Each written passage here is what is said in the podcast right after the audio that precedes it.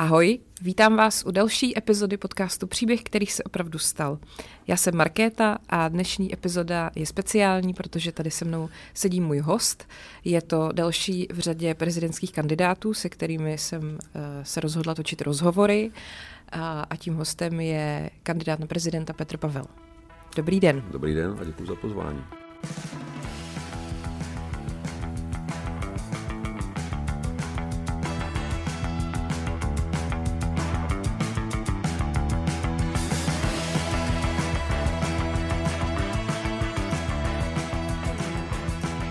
Já, jak už jsem avizovala několikrát, znova to zopakuju, tyhle ty rozhovory nemají být nějak konfrontační, nemají se týkat uh, takových těch témat, který si můžete poslechnout všude jinde. Já bych chtěla se o kandidátech dozvědět uh, jiný věci, trošku je političtit i pro vás a vlastně možná se dopátrat toho jejich příběhu, který se opravdu stal. A já teda rovnou začnu velmi zvostra. Jaká je vaše nejblíbenější vánoční pohádka? Pohádka. No, eh, tak nejspíš asi popelka. Popelka, protože ta patří k Vánocům, eh, zvlášť teda eh, s Šafránkovou, protože na to jsme koukali vlastně každý Vánoce. No. Já teda ne, že bych to vyhledával, ale protože to u nás vždycky bylo, tak jsem se na ně tak nějak zvykl. No. Jak to vůbec máte uh, s Vánocema, jako svátkama? Uh, máte je rád, nebo jste jeden z těch, co uh, nadávají na ten schon předtím a už to nepovažují za nějaký čas klidu, ale spíš za ten konzumní uh, frmol a tak.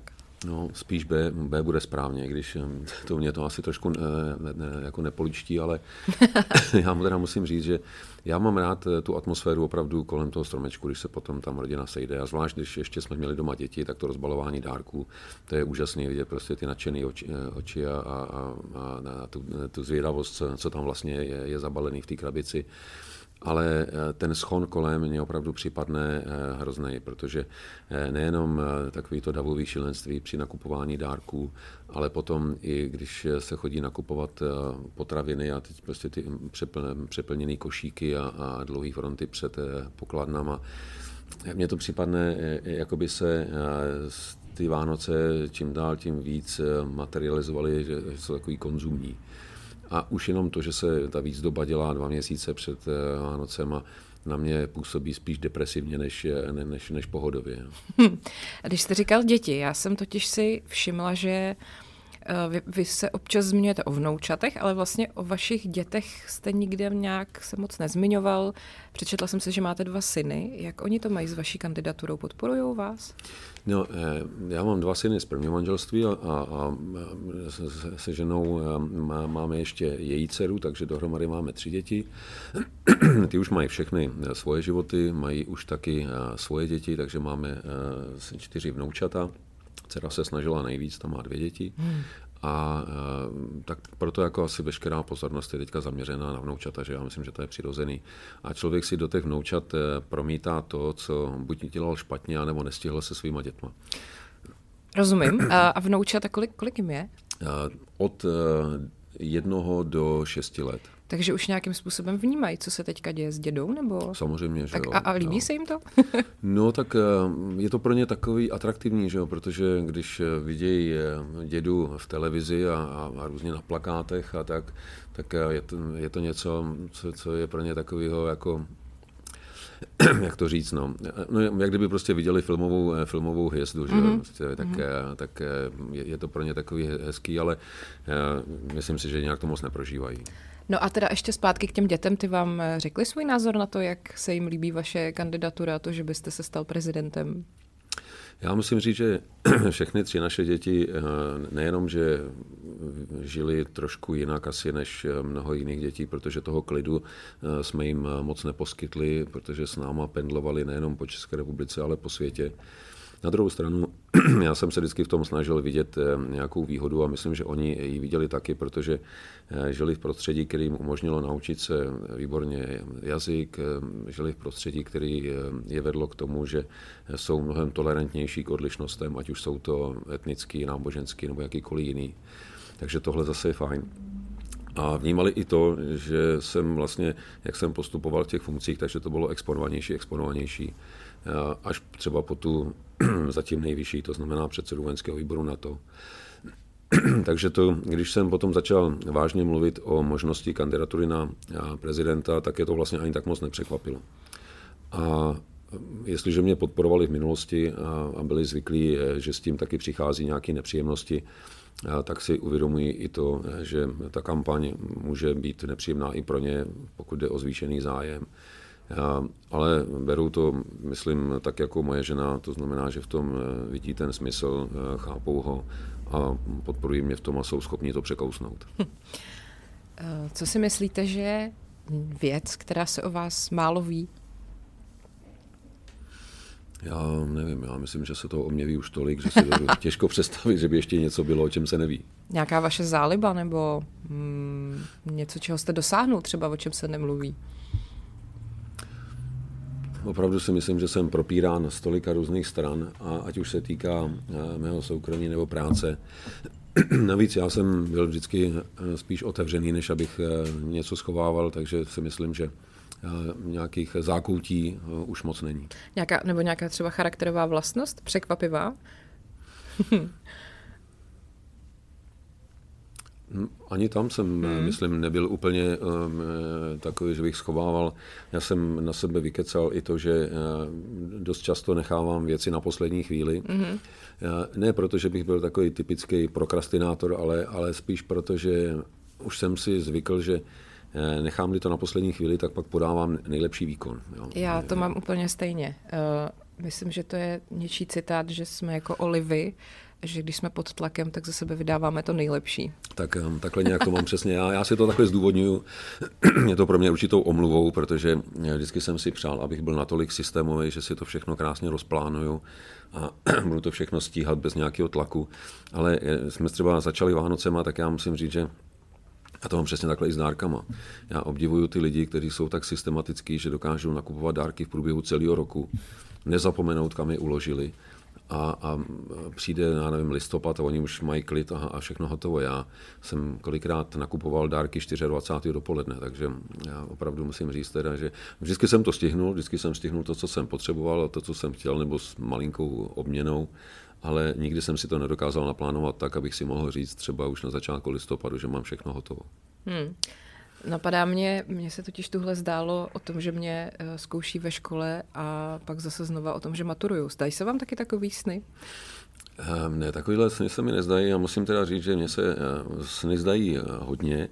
Občas dost divoký. Dneska zrovna třeba jsem ráno říkal ženě, Eh, shodli jsme se v tom, že jsme měli oba divoký sny a já jsem procházel takovou nějakou horskou stezkou, kde byly i různé skalky a měli jsme sebou eh, dítě, který já jsem neustále eh, hlídal, aby někam nespadlo.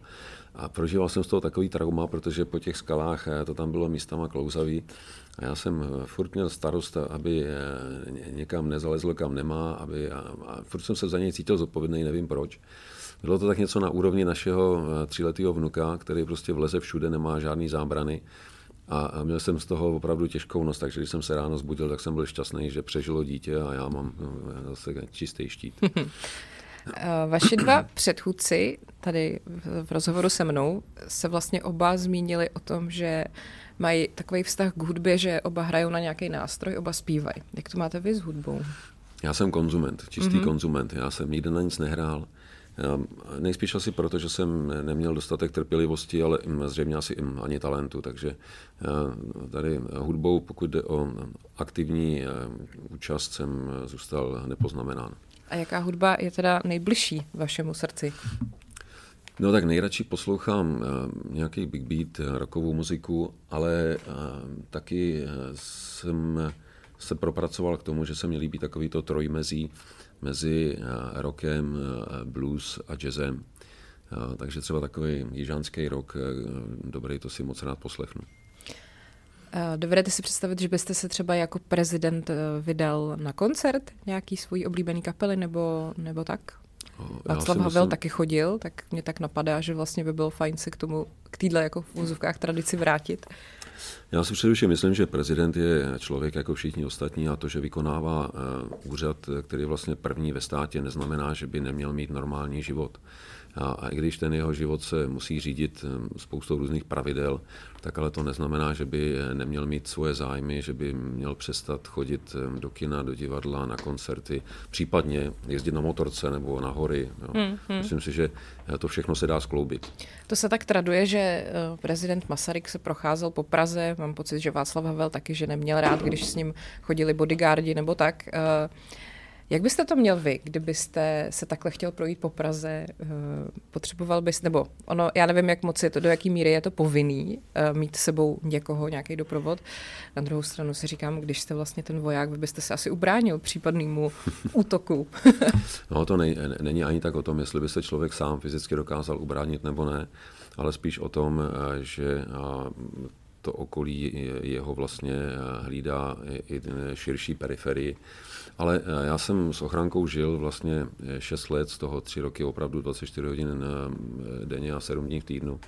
Člověk si na to zvykne a je potřeba si to trošku nastavit, aby to bylo oboustranně přijatelné, aby na jednu stranu eh, člověk, tedy ta chráněná osoba, nekomplikoval práci lidem, kteří ho mají chránit a mají proto naprosto přesně stanovená pravidla a postupy, ale aby taky on mohl alespoň částečně žít ten normální život. Já si myslím, že se to dá nastavit, i když je člověk eh, ve funkci prezidenta, aby to plnilo tu svoji funkci, ale aby to nebylo natolik rušivé, že eh, člověk je vlastně odfiltrován od okolního světa, že se vlastně přes ochránce ani k lidem nedostane. Já si myslím, že je taky potřeba vnímat to z pohledu konkrétní bezpečnostní situace a pokud je normální, no, tak není důvod, a zvlášť teda pokud ten prezident si může dovolit jít mezi lidi. A myslím, že eh, pokud se prezident musí obávat jít mezi vlastní občany, no, tak je něco špatně. Že? Takže pokud eh, je všechno v pořádku, tak eh, ta ochránka by víceméně mohla zůstat neviditelná, protože bude někde v okruhu eh, té chráněné osoby, ale nebude mu bránit ve výhledu na, na okolní lidi. Myslíte si, že se vůbec dá cítit v úzovkách civilně, když vlastně člověk sídlí na hradě? Je to těžký, ale eh, já si myslím, že takový příklady jsou a stačí se podívat eh, kolikrát po světě. Mě byly sympatické takové obrázky, eh, které jsem třeba sám viděl, když jsem byl jako zástupce vojenského přidělence v Beneluxu a jezdil jsem do Holandska a jel jsem do Hágu třeba na nějaké jednání a viděl jsem předsedu vlády, jak výjíždí z té holandské strakovky na, na kole, mm-hmm. sám, bez ochránky, zdraví novináře, mává na ně, že teď nemá čas, ale až pojede zpátky, takže se zastaví. A takže já si říkám, asi to jde dělat civilně, jo. proč ne? Stačí se jenom inspirovat i jinde a nepodléhat vlastně vlastní důležitosti a vážnosti. Hmm. No a když teda jsme u toho nepodléhání důležitosti a vážnosti, vybavíte si třeba nějakou jako vtipnou situaci z té svojí předchozí kariéry, nějakou klidně možná i trapnou situaci, nějaký fopa, který se stalo. Nemusel jste ho provést vy, ale někdo třeba ve vašem okolí. Něco, co bylo fakt k smíchu? No já si teď asi žádnou takovou nevybavím, a ono jich bylo určitě spousta. Jo? A možná, kdybychom seděli delší dobu, tak, a nebo kdybych seděl se svými ochránci, tak bychom si na něco vzpomněli. Protože my se, my se pořád ještě stýkáme a, a každý rok si uděláme takový sezení, pospomínáme na zkazky starých zbrojnošů a tam vždycky se něco takového vyvrbí, ale teď mě tak asi nic takového nenapadá. No. Ale vzhledem k tomu, že jsme projeli skoro 70 zemí, za ty tři roky, hmm. tak určitě tam byly situace, které by lidi pobavili. No. Ale teď si opravdu žádnou nevybavím. Mně napadá právě nějaký střed třeba s, s místníma zvyklostma, s místní kulturou, na, na kterou prostě středoevropa není úplně připraven. Tak eh, to nebyla trapná, byla taková spíš úsměvná. Když jsme byli na Novém Zélandu, tak eh, tam eh, to tradiční přivítání, který se dělá, tak je podle maorských tradic. Mm-hmm. Takže vlastně skupina těch maorských bojovníků a žen vítá toho hosta, ale vítá ho trochu jiným způsobem, protože ta procedura, která tam je, tak vlastně má naznačovat to, že ta tradiční vesnice má přirozenou nedůvěru k tomu, kdo přichází mm-hmm. a teď ten, kdo přichází, musí pro, nejdřív prokázat, že má přátelské úmysly mm-hmm. a teprve potom, když e, teda ukáže, že ano, tak e, je přivítán tou nejváženější ženou vesnice. Mm-hmm. A tím tradičním přivítáním to znamená čelo na čelo a otřením nosu o sebe. Aha. A vlastně ten tanec je o tom, že ti bojovníci vepředu nejdřív vlastně eh, dělají, dneska bychom tomu v terminologii eh, řekli zastrašování, mm-hmm. takže vlastně ukážou tu sílu, ten, kdo přichází, tak musí eh, ukázat, že má, že má čisté ruce, že teda mm-hmm. nemá žádné zbraně. Oni potom před něho položí na zem dýku, Teď už se to dělá jenom s dřevěnou dýkou a ta dýka se musí zvednout, aniž by se člověk jim díval do očí, to se nesmí, protože dívat se do očí je výzva, takže se dívat na tu dýku a podat, eh, zvednout tu dýku a podat mu ji ne, ne čepelí dopředu, ale samozřejmě eh, rukojetí. V okamžiku, kdy teda to takhle udělá, tak je to známka toho, že přichází míru a oni pak rozestoupí a umožní ten přístup k té eh, první matce a tam se člověk může teprve přivítat. No, tak tohle to jsme dělali a, a oni samozřejmě jsou eh, do půl těla že jo, v těch svých lehoučkých, lehoučkých oblečcích a oni byli asi dva stupně nad nulou, takže mě bylo strašně líto. Ale celý jsme to zvládli, zvládli bez škobrtnutí celou tu proceduru jsem taky udělal, aniž bych vyvolal eh, hněv, hněv bojovníků, takže to bylo všechno v pořádku. Na to jste se musel připravovat nějak předem, teda abyste věděl, co máte dělat. No ono je to takhle po každý vlastně, každá ta země má ty rituály nějak jinak. A e, vždycky, v každý vlastně, protože jsem vždycky byl jako představitel instituce, e, navíc e, instituce, která je v těch zemích velice vážená, takže je to vlastně přijetí na téměř státní úrovni. Takže je to s čestnýma jednotkama, v každé zemi je ta jednotka jiná, každý zemi má jiné zvyklosti, třeba z hlediska pořadí nějaký hymny a pak zdravení, kdo se, kdo se jak zdraví. Takže vždycky před tím samotným aktem byl takový krátký briefing hlediska protokolu a někdy to bylo na poslední chvíli, že třeba už eh, když jsem přiletěl na letiště, tak si ke mně sednu do auta člověk z protokolu cestou z letiště na to místo, mě hmm. vysvětlil, jak to vlastně všechno je ukázal mi nějaký schéma, odkud kam půjdu a jak to kde bude. No vždycky to byl tak trochu eh, hokus pokus, protože člověk nikdy nevěděl, jestli se opravdu trefí nebo netrefí, protože eh, ten protokol, jak říkám, je hodně rozmanitý a pro každou zemi jiný. Hmm. Eh, předpokládám, že teďka, až teda budou Vánoce, tak si dáte pauzu s kampaní, budete mít odpočinek nějaký aspoň pár dní, než se to v lednu rozjede naplno. Jak vy vlastně ideálně odpočíváte? Co je pro vás jako ten, ten relax? No, především já jsem eh, to viděl spíš i ve vztahu k lidem, protože nejenom, že já bych se taky rád odpočinul samozřejmě a rád bych dopřál odpočinek i svému týmu, ale myslím si, že i lidi se zaslouží po tom všem, eh, čím si procházíme už několik let, aby měli klidné svátky a nebyli přes svátky obtěžováni eh, nějakou příliš usilovnou politickou reklamou. Takže jsme se rozhodli, že opravdu eh, ty svátky eh, budeme samozřejmě se věnovat sociálním sítím, ale nebudeme nikde, nikde eh, jezdit po besedách ani, ani dělat žádné schromáždění. Já se těším na to, že ty svátky budou alespoň částečně v klidu. My se se ženou už vyhýbáme tomu nákupnímu šílenství. Já, s dárkama už to taky nějak nepřeháníme ani s nákupem potravin, protože nemusí se u nás prohýbat stoly. My se těšíme na to, že pojedeme na chaloupku do Orlických hor, zatopíme v krbových kamnech a, a budeme se dívat přes okno, jak tam sněží, doufám. A, a doufám, že nebude moc, abych nemusel každý den odklízet sníh. No a, a budeme prostě v klidu doma jenom. Hmm. No a normálně, když teda si chcete odpočinout, co děláte? Otevřete si knížku, jdete si zaběhat. Eh, co je takový váš největší relax? No, tak eh, když je eh, trochu víc času, tak se rád jdu někam podívat, protože já jsem člověk, který moc doma nevydrží, takže když můžu jít někam na výlet, ať už na, na motorce, autem, nebo ale i vlakem třeba a pak jít pěšky někde, tak to udělám rád. A, a žena občas teda mě přinutí k tomu, abych se taky věnoval eh, domů, zahrádce a tak, protože eh, tam eh, je spousta povinností, a, a do kterých se mi většinou moc nechce.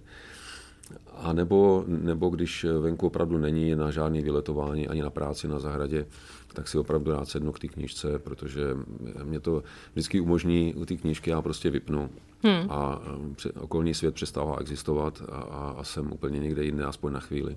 Mě právě ty knížky zajímají, já se takhle na to vyptávám každýho, protože sama se psaním živím, tak uh, jaký knížky jsou takový vaše, řekněme, nej, nebo třeba, uh, kdybyste měl říct nějakou jednu, dvě, co vás nejvíc ovlivnili, formovali?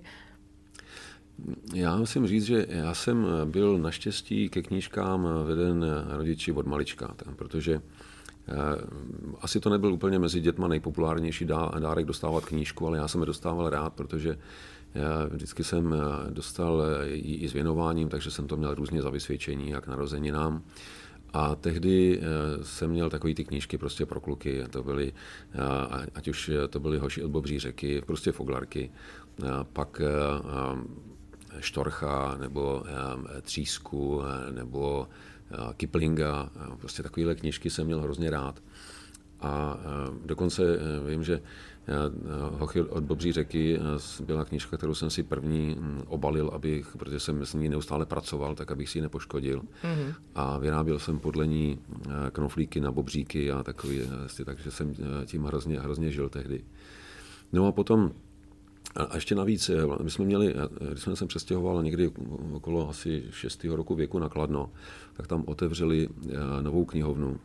A když mě tam přivedli a já jsem viděl, jak je to strašně jednoduché si půjčovat knížky, tak jsem tam chodil tak co týden 14 dní pro 3-4 knížky a četl jsem vždycky potom, co nás maminka vyhnala spát pod peřinou ještě, s baterkou. A to jsem právě toho třísku, to si pamatuju, že to byla taková bychle z nějakých 700 stránek takže jsem ji přelouskal a hltal jsem to asi za tři týdny. A paní knihovně mi říká, tak co, už zase jdeš pro nový? Takže já jsem tam byl, eh, byl každou chvíli. No a potom, když jsem eh, šel do, do školy a pak hlavně, když jsem začal v armádě, tak už eh, toho času bylo mnohem míň. Ale pořád jsem se snažil, snažil číst a kupoval jsem si spoustu knížek, pak, pak už i cizojazyčných, protože jsem si chtěl pilovat jazyk. No a poslední době musím říct, že jsem se věnoval spíš než beletrii eh, knížkám, takovým, eh, který se dají spíš nazvat naučný. Takže, eh, Jak být prezidentem třeba? Ne, to, ne, to ne, to ne ale, ale třeba jsem Hlavně potom po 90. roce, když začaly vycházet knížky, které do té doby byly nemyslitelné, tak jsem si třeba přečetl historii od pekaře, protože to vlastně bylo něco úplně jiného, než jsem z dějepisu znal do té doby.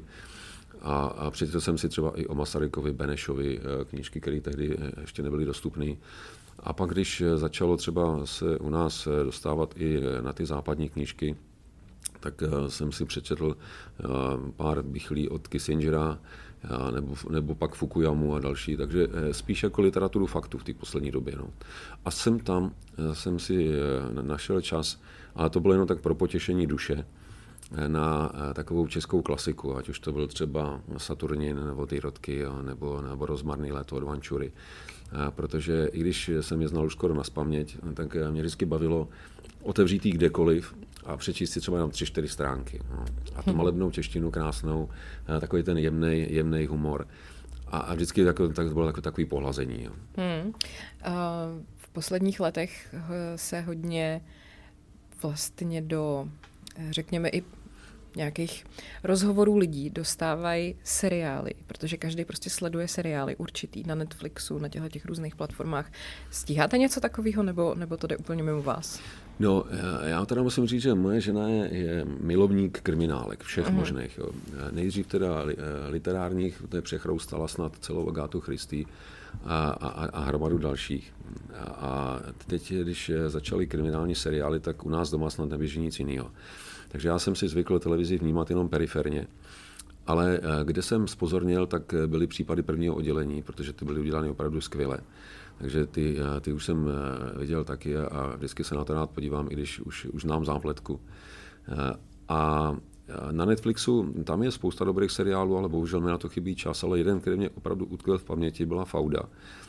Protože oni jsem, nebo dozvěděl jsem se o ní poprvé vlastně ještě, když jsem byl v NATO, a tehdy mě na ní upozornil můj německý kolega, tak jsem eh, se na to hnedka šel podívat. A od té doby už je několik sérií a musím říct, že to je opravdu velice, velice eh, dobře udělaný, protože i když je to eh, hraný, tak je to tak blízký realitě a tak dobře zpracovaný, že člověk si říká klobouk dolů. No a teď třeba, že tam běží koruna a další, takže některý stihnu slídnout, ale, ale úplně ne všechno. No. Ale jinak říkám, Eh, že eh, je asi dobrý mít vždycky eh, trošku odstup, aby si člověk poslechl nějaké reference, na co se stojí za to dívat a na co ne, protože jinak je to hrozný žrou času. Že? Já jsem eh, kdysi dělala rozhovor s veteránem, českým veteránem z Afghánistánu a právě jsme se bavili o tomhletom eh, různý jako válečný filmy a seriály, jaký tam jsou největší kliše, který prostě se vůbec jako neschodují s realitou. Takový to, jak ten voják prostě sedí o, opřenej o, o, ten tank a tam si prostě čte ten dopis z domova a on mi říká, no tak samozřejmě, že si skypujeme, že jo, nikdo dopisy neposílá a podobně. Tak eh, si říkám, jestli vy, vy třeba si takhle vybavujete nějakou úplnou jako největší hloupost, co jste viděli v nějakém filmu, eh, kdy jste se třeba fakt zasmál, že, že to je prostě úplně absurdní. No já teda musím říct, že já se docela rád občas podívám na nějaký akční film. Hmm. Já to beru tak, eh, takovou tak, trošku jako pohádku pro velký chlapy. Ale eh, Mnoho z nich je samozřejmě právě jako ta pohádka, že jo? člověk to tak musí brát. Ale viděl jsem i pár akčních filmů opravdu hodně dobrých, které byly, a zvlášť z poslední doby, eh, něco ve stylu třeba Black Hawk Down, mm-hmm. které byly v podstatě jako dokument, jo? protože Eh, nejenom, že naprosto věrně popíšou tu realitu, ale dokážou ji popsat i se všema těma emocemi, které tam jsou. Nebo eh, to byla ta, eh, já přesně teďka nevím, nevím ten název, ale byla to, bylo to o té akci v Bengází. Myslím, v názvu bylo i Bengází. Byla to akce speciálních amerických jednotek, které tam vlastně byly ponechany téměř na pospas.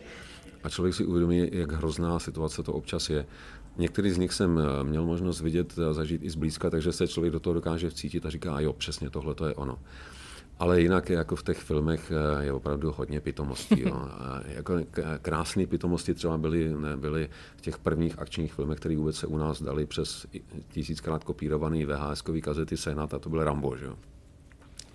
Nádherná pitomost, když, eh, když eh, zaprvé teda John Rambo přežil úplně všechno, ale když třeba odpaloval, odpaloval ten ruční protitankový granát z kabiny vrtulníku, a člověk ví, že to RPG má za sebou zášlech asi 5 metrů, jo, takže kdyby ji odpálil v té kabině, tak prostě se mu ten jeho vrtulník se mu rozkočí jak skořápka.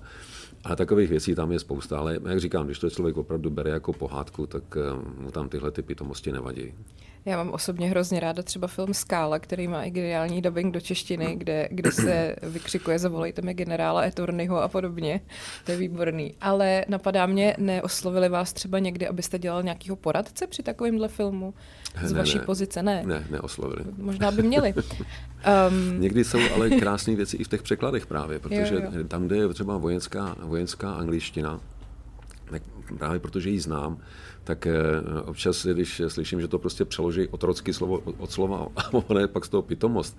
Ale lidem to stejně asi nevadí, protože hmm. jako odborně jim to nic neříká, ale když to vidí někdo, kdo se s tím setkal někde v poli, tak se potom zasměje, ale jako to asi k tomu patří. No. Jasně. Uh, já jsem tuhle viděla nějaký váš rozhovor, teď si nevybavuju, pro co to bylo, ale vy jste tam zmiňoval, že uh, jste někde šplhal po nějaký stěně, Eh, že někde nějaký děti u toho byly, že jste pak litoval toho, že jste, eh, ale o tom nechci mluvit, spíš jako mě zaujala ta pohybová stránka věci. Eh, vůbec se chci zeptat, jak to máte vlastně se sportem, jestli vlastně teď v současné době to stíháte, a, a tak, jak byste třeba teoreticky potom uh, na hradě uh, se tomu věnoval, zřídil byste si tam posilovnu, nebo byste chodil běhat někde po Hradčanech? No já si myslím, že ty možnosti jsou vždycky, jo. Nejenom, nejenom na Hradčanech, tam, tam, tam je třeba i jelení příkop, že jo. Hmm. Zámecký schody by byly jako docela hmm. surový eh, tréninkový náčiní.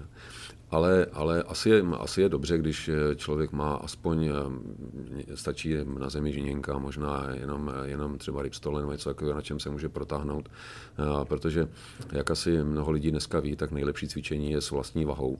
Takže eh, se dá dělat spousta věcí, aniž by měl člověk nějakou super vybavenou tělocvičnu. Spíš na to najít ten čas. A já si myslím, že to je jenom o tom, jak si pak člověk ten režim nastaví. Jo že určitě se dá eh, si prostě každý den vyblokovat aspoň chvíli, eh, u který člověk může vypnout. Já teda musím říct, co se mě hodně eh, vždycky vyplácelo, když jsem jezdil velice intenzivně po světě, tak v naprosté většině hotelů dneska jsou fitka, a když jsem měl chvíli, jakože jsme si vždycky tam nechávali, tak jsem si třeba šel na 40 minut zaběhat na pás a u toho jsem se koukal na zprávy. Hmm. Takže jsem měl před sebou jsem měl puštěný CNN a, a, a, a Al Jazeera a všechno možný. Eh, dal jsem si to třeba i do sluchátek a, a tu půl hodinku, tři čtvrtě hodinku, co jsem si tam zaběhal, tak jsem se dověděl na přehled všeho nového, co je ve světě. Pak jsem se šel osprchovat a šel jsem na jednání. Že jo? Takže člověk nejednou měl update všeho nového, ale zároveň ještě si trošku vyčistil hlavu. Jo? Vidíte, takhle přesně já bych jako si představovala, že eh, v tom americkém filmu zobrazí toho ideálního generála, který přesně ráno si jde zaběhat na pás, kouká k tomu na ty zprávy a pak jde prostě rozhodovat o tom, co se bude dít. Takže se to opravdu takhle děje. Takhle to probíhalo opravdu, jo. Hmm. Uh, ještě, než se vrhnu na otázky, co tady připravili posluchači podcastu, tak eh, já než jsem, jsem jela, tak jsem se ptala svých kamarádek, na co by se vás zeptali. A jedna mi psala, zeptej se ho na školství a zdravotnictví, co si o tom myslí. Tak se vás ptám na školství a zdravotnictví, co si o tom myslíte? No, to je hrozně na dlouho, ale tak já to zkusím stručně. Já mhm. jsem eh, na podobnou otázku odpovídal včera eh, studentům na té besedě, která byla zaměřená ke studentským volbám. A musím říct, že školství považuji opravdu za jednu z klíčových událostí, ne protože se to sluší, aby kandidáti to říkali, ale protože jsem opravdu přesvědčen, že u toho to všechno začíná. Jestli nebudeme schopni mít eh, moderní, kvalitní školství, tak nemá smysl se bavit o tom, že budeme mít eh, kvalitní eh, ekonomiku s vyšší přidanou hodnotou, že budeme tady mít chytrý hlavičky, které dokážou vymyslet spoustu věcí a budou úspěšní třeba ve startupech, že tady budeme mít úspěšný mladý vědce, ale i lidi v kultuře, že budeme dobře dělat bezpečnost, obranu. Prostě u toho to všechno začíná a my to školství bohužel máme zatím pořád ještě nastaveno tak trochu po staru. Eh, pořád se ještě učíme spoustu dat a neučíme se, jak myslet, jak s daty pracovat, jak je vyhodnocovat, jak je třídit, eh, jak rozpoznávat podstatné od nepodstatného. A taky důležitý je eh, umět prodat to, co se naučím, to znamená prezentovat. pracovat ve formě projektů, něco, co je třeba v anglosaském školství běžný už roky a u nás se to pořád ještě tak moc neděje. Takže myslím, že je opravdu hodně toho, co bychom v našem školství měli měnit. Ale to podstatné, co se musí změnit, aby se něco začalo dít, je přístup. Dát tomu opravdu prioritu skutečnou, nejenom tu verbální, ale skutečnou, ať už se to týká upozorňování na prestiž učitelského povolání, na pozornost nejenom platům učitelů, ale dostatku nepedagogických pracovníků, speciálních pedagogů, rovného přístupu ke vzdělání vyzobávání talentů, tak aby prostě lidi, eh, děti, kteří mají eh, v jakýmkoliv oboru navíc než ostatní, tak aby eh, se jim ten růst umožnil, ať už budou pocházet z jakýchkoliv sociálních podmínek. Myslím, že tohle všechno jsou věci, které bychom měli začít dělat a nemá smysl čekat, až budeme mít nějakou úžasnou strategii. Nehledě k tomu, že ona už vlastně je, akorát, že leží v šuplíku. My se můžeme v mnoha věcech eh, inspirovat eh, v zemích, kde to prostě funguje. A teď neříkám zrovna jít a obsat to, jo, ale mnoho těch zemí eh, je ochotno se o to podělit. Jo, takže proč za každou cenu vymýšlet vlastní český kolo, když se můžeme podívat, jestli už ho někde nemají a jestli jim nefunguje. A jeden, takový, jeden z takových dobrých modelů je Finsko, že jo, kde to už pochopili dávno a pracují v úplně jiném módu a taky se jim to osvědčuje. A vzhledem k té latenci, která ve vzdělávání je, a tak a myslím si, že když začneme dnes, tak první výsledky uvidíme za možná 5-10 let. Takže jestli není pět minut po 12, tak si myslím, že je opravdu asi ten nejvyšší čas teď začít, protože opravdu už jsme za. Hmm.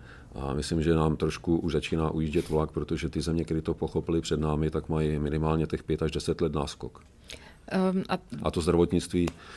Um, Otázka hlavně tam včera třeba byla, myslím, že ta se opakuje často, jestli dva standardy a jestli privatizovat zdravotnictví nebo ne. Já myslím, že to opět vyvolává spoustu emocí. I včera jsem tam od některých kandidátů slyšel takový to jako za žádnou cenu privatizovat nic takového. Já si myslím, to, co je důležité, Eh, ani ne tak, jestli budeme mít eh, část zdravotnictví privatizovanou, nebo některé eh, odbornosti privatizované, ale aby všem občanům byl poskytnutý dostatečně kvalitní základ, tedy standard. A v okamžiku, kdy budeme mít takový standard pro všechny, bez ohledu na to, jestli pochází z majetných vrstev nebo ne, tak pak se můžeme bavit klidně o tom, jestli budou nějaké na standardy, a teď nemyslím jenom lepší pokoj, ale řeknu, když se budeme bavit třeba o náhradě kyčelního kloubu, tak pro všechny budeme mít solidní standard, a když někdo si bude chtít připlatit za, a teď řeknu nesmysl, pozlacený, vykládaný diamanty a bude ochotný za to zaplatit desetkrát tolik, no proč ne? Hmm. Nakonec, nakonec eh, je, to, je to věcí i trhu, eh, ale eh, nesmí to jít opravdu na úkor toho standardu. Jo, takhle bych to viděl. Hmm. A ještě mě napadá k tomu taková podotázka. Vy jako teoreticky z pozice prezidenta třeba k tomu školství byste měl nějaký způsob, jak tomu třeba pomoct, jak to zlepšit? Já si myslím, že prezident má spoustu možností, které přímo nekorespondují s psanými pravomocemi. A jako příklad bych použil eh, situaci třeba z Holandska, kde jsem to viděl právě mnohokrát na vlastní oči, eh, kde sice nemají prezidenta, ale, ale krále, dneska velice osvíceného a, a progresivního, který třeba hodně pozornosti věnoval právě inovacím. A díky tomu, jak on se do toho vložil, tak Holanděni se stali téměř posedlými inovacemi. Mm-hmm. A myslím si, že určitá paralela by tady byla, protože pokud prezident eh, bude některým tématům eh, věnovat eh, osobní pozornost a zaujetí, pokud jim dá záštitu nebo se jich sám zúčastní. Třeba já jsem byl na inovační konferenci, která byla pod záštitou krále ale nejenom záštitou. Ten král tam prostě přijel a udělal úvodní vystoupení. Hmm. Byl tam půl hodinky, pak chvilku poseděl a odjel dál. Ale dalo to tomu takový impuls, takovou viditelnost, že vlastně eh, všichni to brali, eh, že to je oficiální, je to naše a navíc má to podporu z nejvyšších míst. Prostě tohle je správná věc, eh, věc udělat. Hmm. A takhle, když se bude prezident věnovat projektům, které jsou jednoznačně pozitivní, ale třeba těžko realizovatelný, protože jsou buď to nákladný, nebo složitý na organizaci, nebo složitý na politické prosazení. Ale ten prezident jim dá tu viditelnost a hlavně bude prostě říkat, tohle je správná cesta, tudy máme jít a já to plně podporuju a opravdu tam tu část eh, si taky odpracuje, tak si myslím, že to může hodně věcí posunout dál. Hmm. Tak já teda se vrhnu na ty otázky od posluchačů. Já jsem teda svoje předplatitele poprosila, aby mi napsali, na co se vás chtějí zeptat. Tak tady mám první. Eh, zajímalo by mě, zda by udělal něco ve svém životě jinak, nějaké rozhodnutí, které ho pak litoval. Já myslím, že každý z nás má spoustu rozhodnutí, který by rád vrátil zpátky. Eh, no, asi takový to, který se dneska v souvislosti se mnou probírá nejvíc, eh, bylo to moje rozhodnutí v roce 83 požádat o vstup do komunistické strany. Samozřejmě eh, vždycky se na to díváme z perspektivy nějakého odstupu. Že jo? A tak jako uh, už v samotné podstatě tyhle ty otázky je, uh, že tedy se na některé věci s tím, co víme dnes, díváme jinak a udělali bychom je líp, tak v souvislosti s tím, co vím dnes, tak bych se určitě takhle nerozhodl. Jo. Ale zase na druhou stranu, jsme lidé, chyby děláme a myslím, že to podstatné je, jak se k těm chybám potom dál postavíme. Jo. Jestli v nich se trváváme, anebo jestli eh, jsme si je uvědomili eh, a vzali jsme si z toho aspoň pro sebe nějaký poučení. Další dotaz. Jaké filmy rád sleduje? Tak to už jsme trošku probrali, tak to, to asi probrali. můžeme přeskočit. A možná jenom ještě dodám, kromě no. těch akčních, které se mi líbí, tak já mám, já mám hrozně rád komedie. Aha. A e, taková jedna krásná situace, která se s tím pojí. Vojáci, když jezdí do misí, tak samozřejmě mají takový ten homesick, že jo, z po domově a, a chybí jim prostě to vlastní prostředí. A dřív to bylo složitý, ale dneska je to mnohem jednodušší. E, bylo to na CDčkách, dneska na fleškách, na čemkoliv hmm. jiným si po, e, po, posílají filmy. A na co kluci a holky venku, co jsou, se dívají nejradši, tak jsou české komedie. Mm-hmm. Já jsem kolikrát byl svědkem situace, když jsem byl třeba v Tampě v Americe, že si pouštěli až do zblbnutí některé ty klasické komedie, jako je Vesničková středisková, mm. dědictví a další. Ale pouštěli si je bez zvuku a, a ty texty si k tomu říkali. Aha. Takže prostě oni to měli jako takový návrat k domovu. Navíc se u toho smáli, i když si to povídali sami. Občas si to přilepšili něčím. Jo. Takže eh, jako český komedie mám moc rád.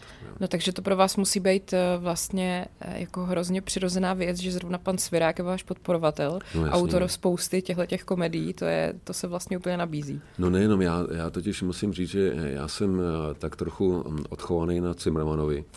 A dokonce v dobách, kdy už jsem byl třeba ve vyšších funkcích a měl jsem řidiče, a měl jsem třeba nějaký složitý jednání a teď řidič mě viděl přicházet k autu a viděl, jak jsem zachmuřený tak první, co bylo, že narval, narval do, do slotu CD s Zimmermanem. A jak, se, jak jsem si sedl a pustil Zimmermana, tak já už jsem jenom tak na něho koukl, že víme oba dva, o čem je řeč. Tak jsem si dal terapii Zimmermanem 20-30 minut, než jsme někam přejeli a už zase jsem byl v pohodě a mohli jsme pokračovat dále. Je fakt, že to je hodně uklidňující. Já jsem jako mladší a menší u toho usínala každý den.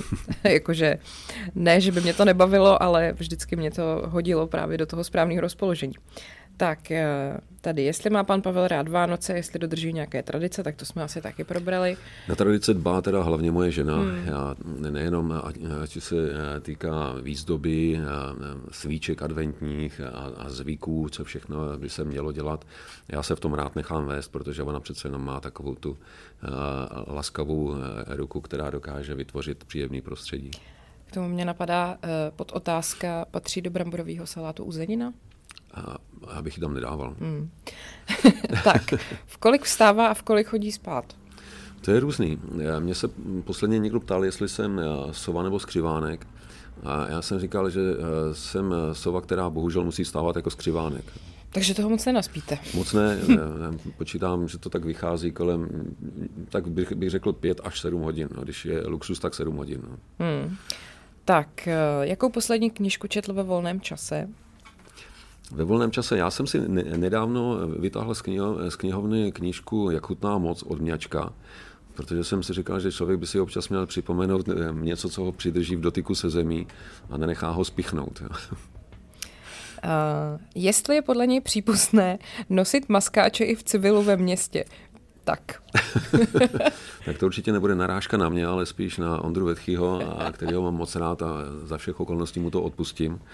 Ale jinak si myslím, eh, já jsem člověk, který je velice tolerantní a pokud to někomu vyhovuje, tak eh, s tím nemám sebe menší problém. Samozřejmě možná na recepce nebo do divadla se to úplně nehodí a člověk by měl vážit, co kam se hodí, ale jinak eh, já jsem pro velkou benevolenci, pokud se týká oblíkání. Já sám mám rád velice pohodlný styl, takže bych se za to určitě na nikoho nezlobil. No tam u těch maskáčů je problém, že když si to na sebe člověk vezme, tak najednou není vidět, že jo? To, to, to je... je jedna věc a druhá věc je, že si eh, přestanete dělat starosti, kde se o něco otřete, kam si sednete, no, a kde, kde si otřete ruku od něčeho. Prostě je to takové oblečení, eh, který můžete dělat všechno.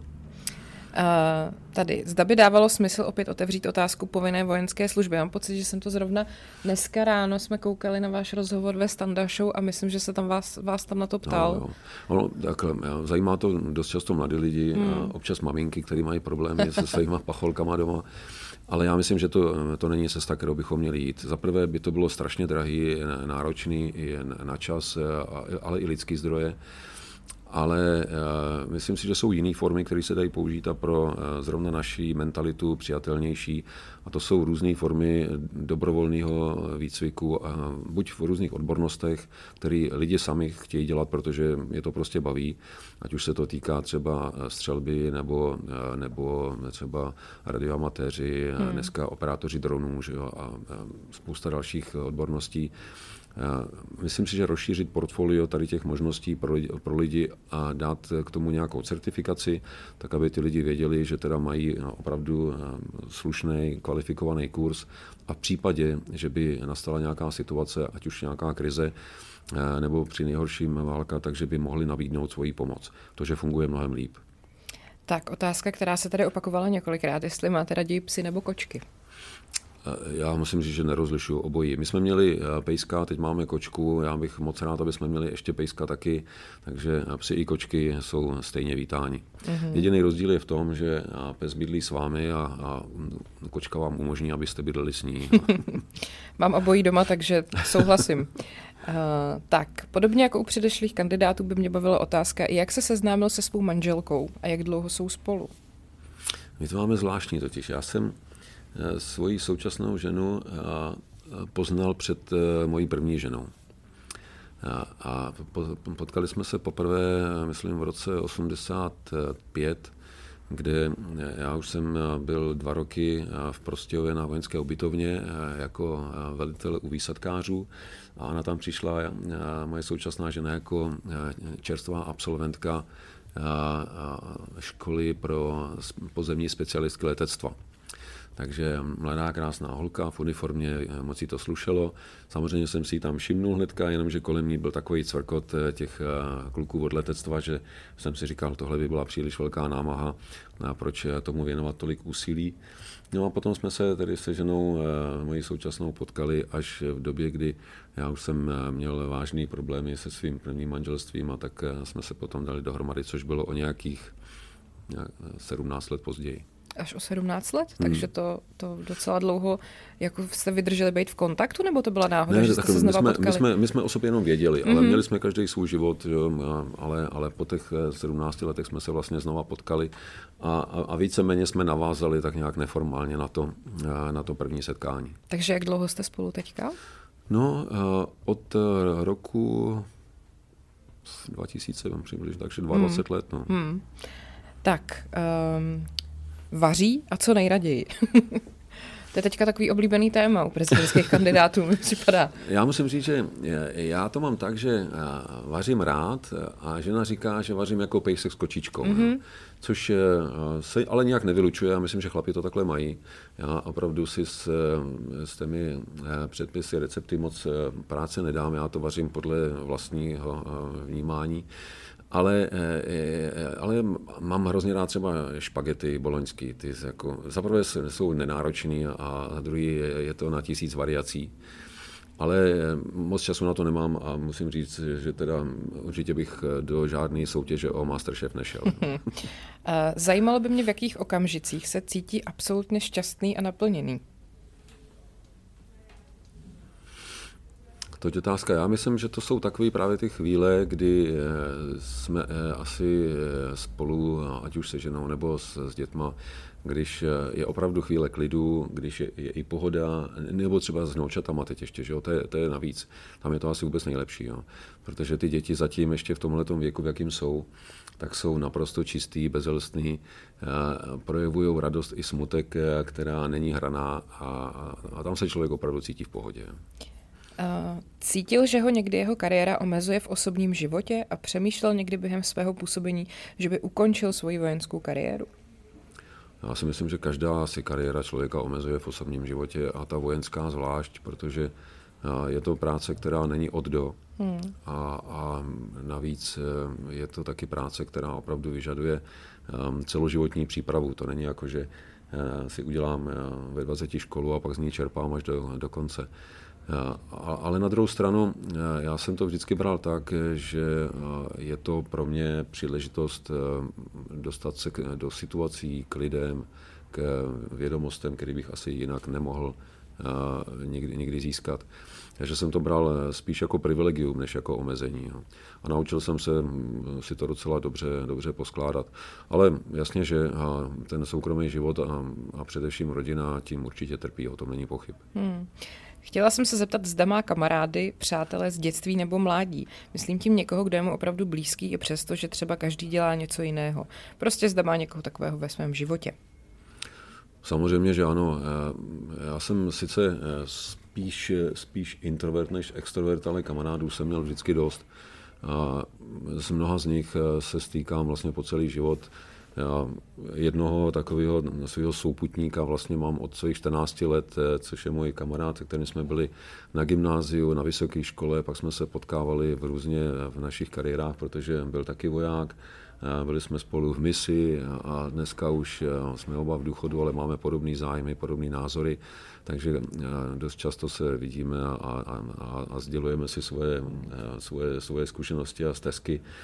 Máme i třeba podobné koníčky, byli jsme spolu v Africe na, na úžasném safari, takže takových lidí mám naštěstí kolem sebe dost. Hmm. Teďka zase tady trošku otázka související s tou předchozí. Kdyby si měl vybrat jinou kariéru, jaká by to byla a co by ho na ní lákalo? Občas takhle, když dneska koukám na některé dokumentární filmy, já mám moc rád eh, dokumentární filmy o přírodě, a, a nebo, nebo takový ty vědecko-naučný. A vidím tam lidi, eh, kteří, já teď eh, to trošku přeženu, prostě mají zálibu v broucích a teď prostě s obrovským zaujetím jedou studovat eh, brouky do Afriky třeba nebo do Jižní Ameriky a teď má, tam jsou na studijní cestě třeba 5-6 týdnů a objeví dva nové brouky a, a pak o tom napíšou vědecké pojednání. já si říkám, jak asi tyhle lidi musí být šťastní, když vůbec neřeší nějaké vnitropolitické události a, a možná ani ty mezinárodně politické otázky neřeší. Víceméně možná ani nevědí, kolik co stojí, protože prostě jsou tak zaujatý tou svojí prací. Tak tohle mě úžasně fascinuje a říkám si, jak by asi bylo krásné mít nějakou takovou práci, která se netrápí hromadou problémů, které tady kolem nás jsou, ale má svůj smysl a, a, mm-hmm. a v tom prostě vidějí eh, celý naplnění a věnují se tomu eh, na 100%. Tak občas eh, jim tak trochu závidím, ale pak zase si říkám, ale ty nejsi taková povaha, ty bys to takhle nevydržel, tak jim nezáviď, je to ošklivá vlastnost. Buď rád s tím, co děláš. Pak tady mám ještě dvě takové, řekněme, trošku vážnější otázky.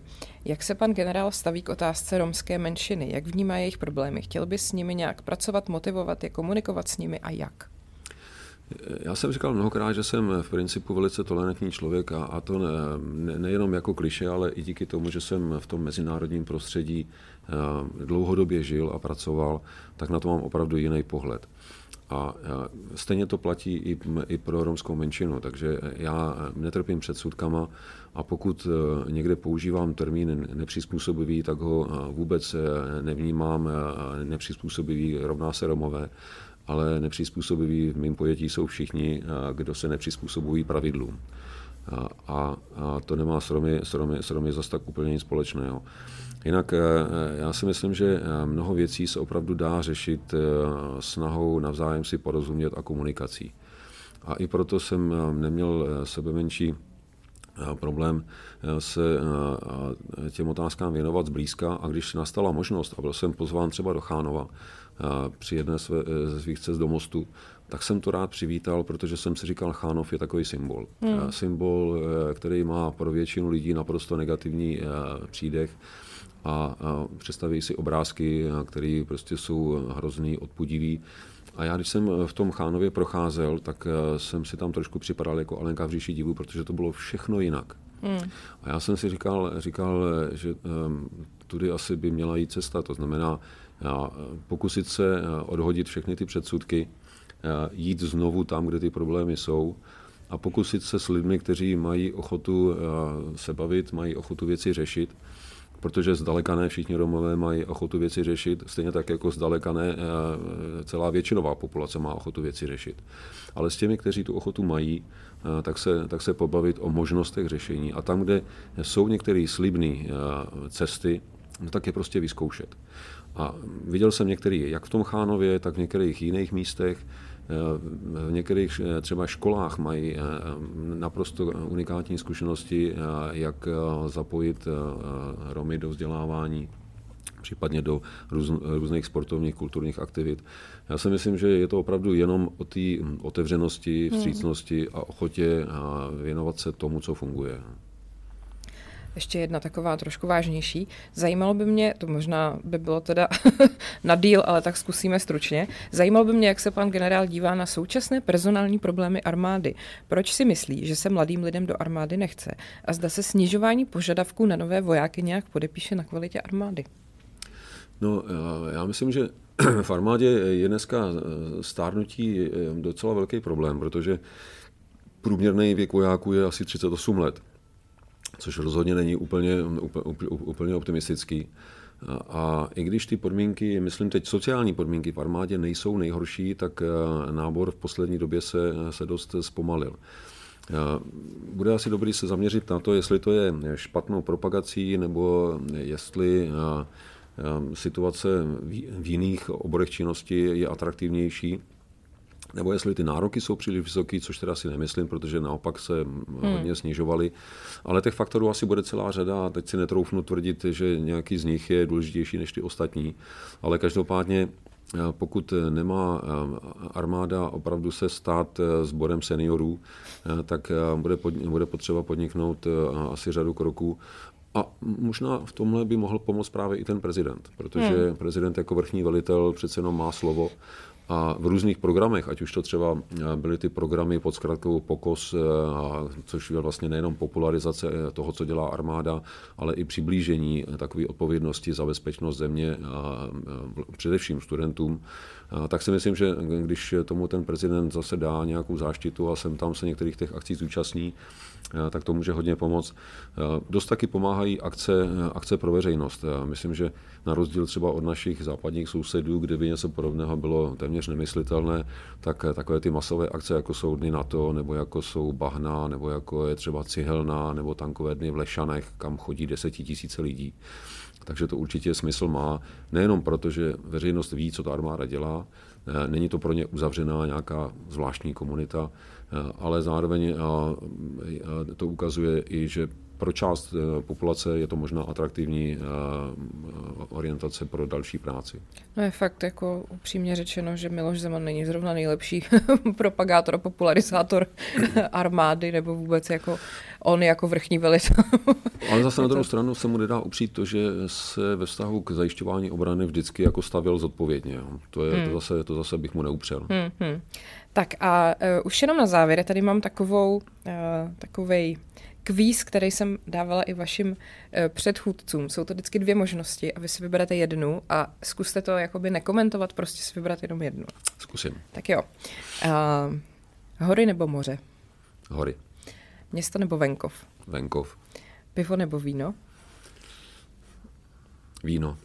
Fotbal nebo hokej? Hokej. Aha. Apple nebo Microsoft? Apple. Beatles nebo Rolling Stones? Tak stouní. A kino nebo divadlo? Divadlo. Klaus nebo Zeman? A musím si jedno vybrat, jo? No tak. No tak dobře, no tak já, já nevím, no tak asi toho Václava teda, no. Belmondo nebo Finěs? Aha, Belmondo. Hmm, Harry Potter nebo Pán prstenů? tak Pán prstenů. Uh, léto nebo zima? Léto. Tak, uh, ještě takový dvě záludné otázky na závěr. Uh, patří ananas na pizzu? Pro mě ne. A z jaké strany se má správně loupat banán? No, ošťopky. Takže od, od té delší. No. Mhm, dobře, tak já vám děkuji za rozhovor. Taky děkuji.